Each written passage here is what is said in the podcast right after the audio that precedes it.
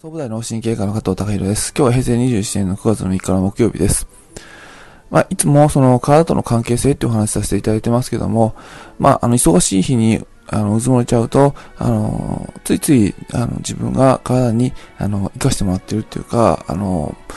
まあ、体っていう船の中に乗っかって人生を経験させていただいてるっていうことを忘れてしまうんですけども、あの、その体自体も、あの、自然の産物なんで、まあ、日に日に、まあ、変わる。まあ、女性で言えば、もちろん、まあ、毎月毎月、こう、生理の、あの、リズムがありますし、まあ、そういったはっきりしないものでも、男性でも、そういった体のリズムっていうのはあります。で、まあ、一日の中でも、その、夜寝て、で、まあ、朝排泄の時間、昼、夕方、あの、栄養吸収するっていうような体のリズムも実は少しあって、で、そういった、あのまあ、大きく見て、その、0歳から、えー、80歳まで、えー、まあ、だんだんだんだん成長して成熟して、で、まあ、置いていくっていうようなリズムもあるわけであって、で、そのリズムを少し忘れてしまって、あの、いろいろ動いてしまうと、あの、体の負担がかかってしまうので、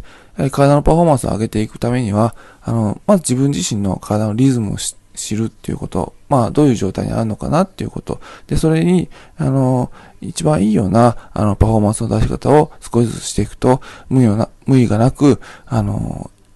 日常生活が送れるんじゃないかなと思いますので、えー、まあ、その、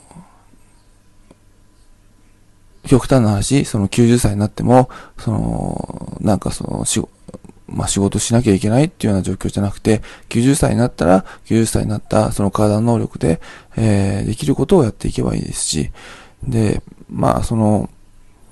うん、生理の時に貧血になるんであれば、あそういった貧血の時に、まあ、あの、あまり体に負担かけないっていうような、体への気遣いが重要ですし、えー、そうならない時に、まあ、いろんなことを、あの、予定する。あるいは、その時にどうしてもスケジュールが合ってしまったんであれば、まあ、万全の対策をして、それに向かってやっていくっていうような、まあ、あの、まずは体のリズムがあって、それに、あの、どうスケジュールを合わせていくかっていうことでやっていくと、あの、その、ご自身の体のパフォーマンスが、あの、すごい最大限に発揮されて、あるいは無理がない状態になっていきますので、まあ、その、体に、まあ、悪いも、疲労も蓄積されずに、将来的に病気にも繋がっていかないんじゃないかなと思います。